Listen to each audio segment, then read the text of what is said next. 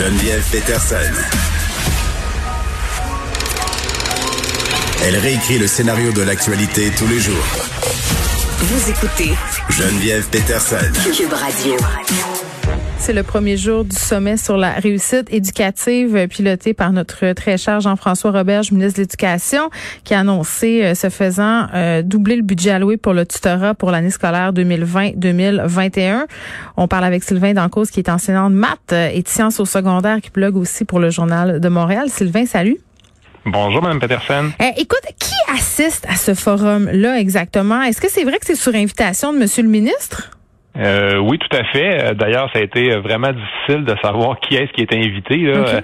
C'était la grosse question là, depuis depuis une semaine, une dizaine de jours. Là, tout le monde se demandait, ben donc qui est-ce qui est invité? Parce que le ministre disait qu'il y a des gens qui voulaient que ça soit à huis clos. En fait, qu'il y avait des gens qui ne voulaient pas trop parler entre guillemets en public. Là. On se demandait, bon, ben qui sont ces groupes, qui sont ces personnes là, qui qui, qui, veulent pas parler dans le fond euh, at large là en bon français. Mm. Euh, puis bon, la liste est sortie. Oui, il y a une soixantaine d'invités, je vous dirais là, qui, qui ont été invités là, au rendez-vous pour la réussite éducative. Ces personnes-là, c'est qui? Ce sont des profs? C'est qui? Euh, c'est assez diversifié, je vous dirais. Euh, ouais, ben tout dépendamment comment on voit l'exercice. Certains, euh, certaines personnes, euh, on va dire, vont voir le verre à moitié plein, là, fait qu'ils apprécient l'initiative, ils voient que c'est une volonté peut-être d'améliorer la situation en dégageant des consensus. Ouais. Il y en a d'autres qui voient ça un peu le verre à moitié vide, je vous dirais. Donc ils diraient, ben, c'est un poisson d'avril, c'est à huis clos, on sait pas trop qui est invité, on va parler de quoi, la formule. puis ben, je pense que le ministre est quand même allé de façon euh, stratégique. Je vous dirais qu'il y a quelques associations disciplinaires d'enseignants qui sont là, mettons les, les profs d'histoire ou les profs de sciences et technologies, l'association disciplinaire. Il y a quelques chercheurs qui sont là à titre personnel. Il y a quelques groupes de recherche. OK, je comprends. Euh, il, y a tiré un peu partout. Oui, ça, ça, pour essayer, je pense, de, de, de montrer sa bonne volonté puis de donner. Euh, bon, là après ça, on, rentre dans un procès d'intention là, mais. Oui, mais attends, euh, c'est ça, Sylvain. Là, j'ai l'impression. Euh, qu'on qu'on c'est un peu comme au secondaire quand il y a un gros party puis tu veux être invité puis t'es pas invité puis tu te demandes qu'est-ce qu'il faut que tu fasses pour être invité là. J'ai l'impression que c'est un peu ça que le milieu d'éducation vit en ce moment avec ce sommet. Euh, là moi j'ai pas décidé encore euh, si je voyais mon verre à moitié plein ou à moitié vide mais c'est ça que j'essaye de démêler parce que tu sais tu regardes ça de loin, le sommet sur la réussite éducative, tu te dis bon, mais c'est une bonne affaire. Enfin, M. Roberge euh, fait quelque chose de concret pour euh, tendre la main, si on veut, vers le milieu, parce qu'un truc qui, lui a été reproché vraiment assez euh, férocement, là, je dirais, pendant la pandémie, pendant la crise du milieu de l'éducation pandémique, appelons ça comme ça, mm-hmm. c'est son sa, sa déconnexion apparente du milieu. Là, il fait quelque chose pour parler à ce milieu-là, puis c'est pas encore correct. Ben oui, ça c'est un, argumentaire qu'on qu'on a qu'on a entendu là. Euh, c'est sûr que le ministre, c'est le plus gros reproche qui s'est fait dire, mm-hmm. c'est de faire cavalier seul. Donc souvent c'est le reproche qu'on qu'on lui a donné. Euh, là après ça, bon, il est arrivé avec le, sommet sa réussite éducative le 11 mars, annonce le sommet trois semaines plus tard. Donc le 11 mars l'annonce est faite, le, le sommet le 31 c'est quand même peu de temps pour se revirer de bord pour répondre à trois questions très importantes sur trois axes différents. Sur la euh, réussite. Euh, exactement. Euh, pourquoi après le budget? Parce que là, le budget est passé, puis il y a déjà des sommes qui ont été octroyées. Euh, puis là, ben ce matin, je parlais avec quelqu'un qui était qui était présent, parce qu'en fait, c'est quatre demi-journées. On va parler du processus, en fait. C'est peut-être ça qui va peut-être plus répondre à la question. C'est quatre demi-journées. Donc, ce matin, cet après-midi, demain matin, demain après-midi, les 60 et quelques intervenants ont été séparés en groupes. Euh, donc, la personne, exemple, ou le groupe qui était là ce matin arrive, euh, on passe l'avant-midi ensemble, mais il n'y a pas de discussion. C'est une présentation. On dit, bon, axe 1, il y avait trois questions à répondre. Donc, par exemple, l'axe 1, c'était réussite éducative et rattrapage. Le groupe ou la personne qui est là va avoir trois minutes de prise de parole. Ensuite, c'est le deuxième groupe, le troisième groupe, le quatrième groupe. tu viens dire tes, tes, affaires, tu viens faire ton point. Tu viens faire ton pitch de vente de trois minutes. Une fois que tu as fini, après ça, on passe à l'axe 2 et ça recommence. On déboule nos invités du sous-groupe numéro un.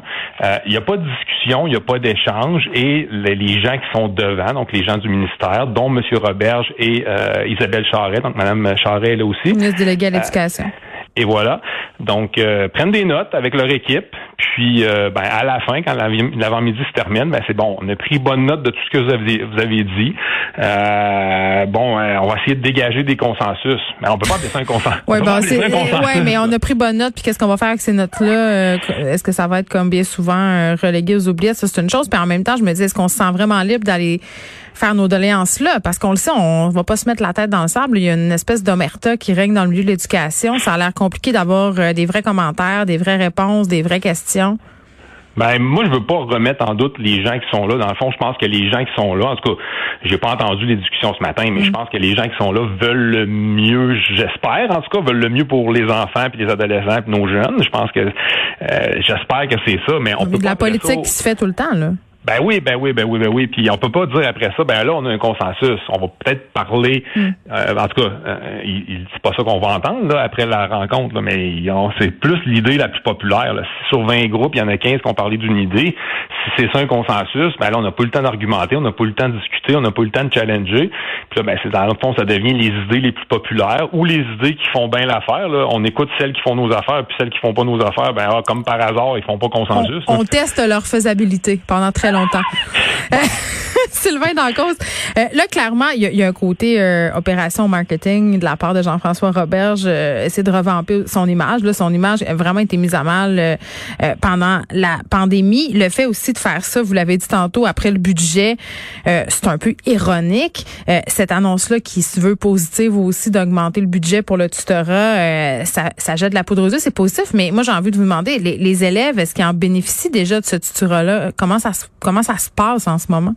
Ben, ça a été un peu chaotique, je dirais. L'annonce a été un peu, ça a été faite un peu à la sauvette en février. on est souvent en réaction plutôt qu'être en action. Là. Euh, puis là, genre, moi, j'en mettrais pas en doute l'idée du tutorat qui, soit dit en passant, est une excellente idée. Bien sûr, on, en a parlé. Euh, puis quand on parle de la recherche, là, selon la recherche, il euh, n'y a pas de doute là-dessus. Là, le tutorat peut donner des effets, des résultats positifs, mais ça prend certaines conditions. Puis ces conditions-là euh, sont pas en place. Est-ce que l'argent qu'on vient d'annoncer ce matin, parce que là, on vient de, doubler le, euh, oui, parce que c'est quoi ces conditions-là qui sont pas en place?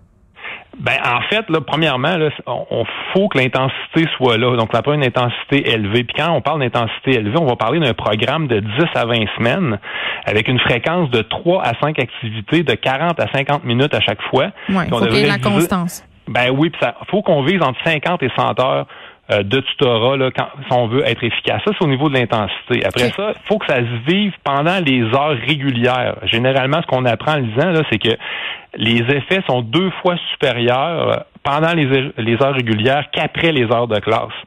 Puis une autre condition importante, c'est la dimension affective du lien entre le tuteur et, l'élève. Donc, est-ce que toutes ces conditions-là sont en place? Je pense pas. Là. Donc, est-ce qu'on peut dire que le programme de tutorat présentement est efficace? Je pense pas non plus. On a-tu, on a assez de tuteurs au rendez-vous aussi? Ben ça c'est une autre question. Là, on va pas. Euh, on n'est pas dans une situation facile dans le sens où on, a de l'argent. On dit bon, on va débloquer deux fois les fonds pour le tutorat, puis on sait que selon la mm. recherche, si les conditions sont mises en place, on peut avoir des effets bénéfiques. Donc ça, on met pas ça en doute. Donc on, place les bonnes conditions. Mais après ça, c'est ok, mais on peut pas créer du personnel non plus. Donc là, c'est de savoir comment on peut articuler tout ça. Bon, le lien, vous allez me dire, on peut le développer avec le temps. Notre tuteur, le lien, fait que c'est quelqu'un de l'extérieur, que c'est pas. Il faut que ça reste le même. Faut pas ben qu'il y ait de changement. Bon, c'est le même euh, problème qu'on a souvent euh, euh, en éducation. Là, on se dit qu'on va se concentrer sur les choses à faire cet été. on peut aller au plus urgent. C'est ce que dit M. Roberge, puisque pour le long terme, sur comment rattraper tout ça, là, on mm-hmm. n'est pas encore là. Comme prof, est-ce que vous trouvez que c'est une bonne stratégie, là, ici, maintenant? Ben là, ici maintenant, il, ça aurait pu être ici maintenant euh, il y a un an, ça aurait pu être ici maintenant l'été passé, ça aurait pu être ici maintenant en, septembre. Là, on est encore beaucoup en réaction, je trouve, euh, depuis le début. Mais bon, faut qu'on bon, on va rester positif. Là. Le, but, c'est que ça avance, puis le but, J'ose espérer que tout le monde, euh, l'objectif est le même, là, c'est que d'assurer le bien-être physique, psychologique, euh, la réussite de nos jeunes. je pense que c'est ce qu'on veut dans un développement global. Puis j'ose espérer que ces mesures-là mm. qu'on va mettre en œuvre vont être efficaces, mais faut pas juste dire on va mettre de l'argent. Là, faut pas. À un moment donné, il faut réfléchir, faut agir, mais il faut agir intelligemment. Bon, là, vous, vous êtes prof au secondaire, vous enseignez en secondaire 1 et 3, si je ne m'abuse. Exact, exact. Comment ça se passe? Euh, est-ce que vous êtes dans une zone où les élèves revenaient euh, en présentiel en secondaire 3 ou pas? Ouais, moi je suis à Québec, là, on est tombé en zone orange, Ouais. euh, donc les Puis élèves. Comment ça marche? Ça va-tu bien? Ben, pour avoir parlé, puis là, c'est pas juste mon avis à moi, là, Ouais. vous parler de l'avis de plusieurs collègues. Là. Je pense que les élèves, en général, on généralise encore, mais je pense qu'ils étaient contents de revenir à l'école à temps plein.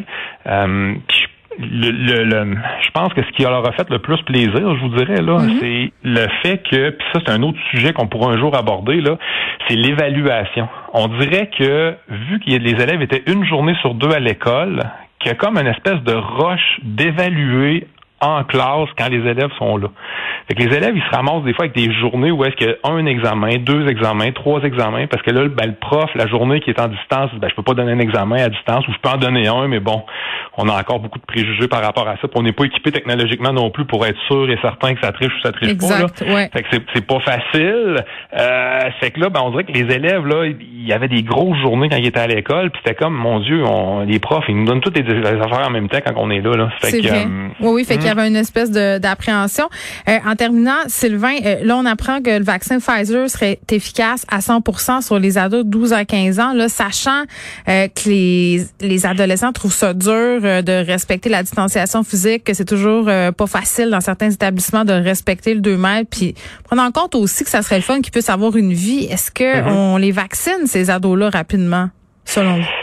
C'est une excellente question. Là. Euh, Je suis pas un expert en santé publique. Moi, d'emblée, je dirais oui avec mon, mon peu d'expérience et ma faible connaissance de prof de sciences, mais et- et oui.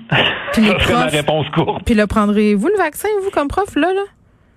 Oui, oui, c'est sûr. euh, moi, je crois à l'efficacité des vaccins. Là. En fait, euh, comme prof de science, c'est, c'est dur de.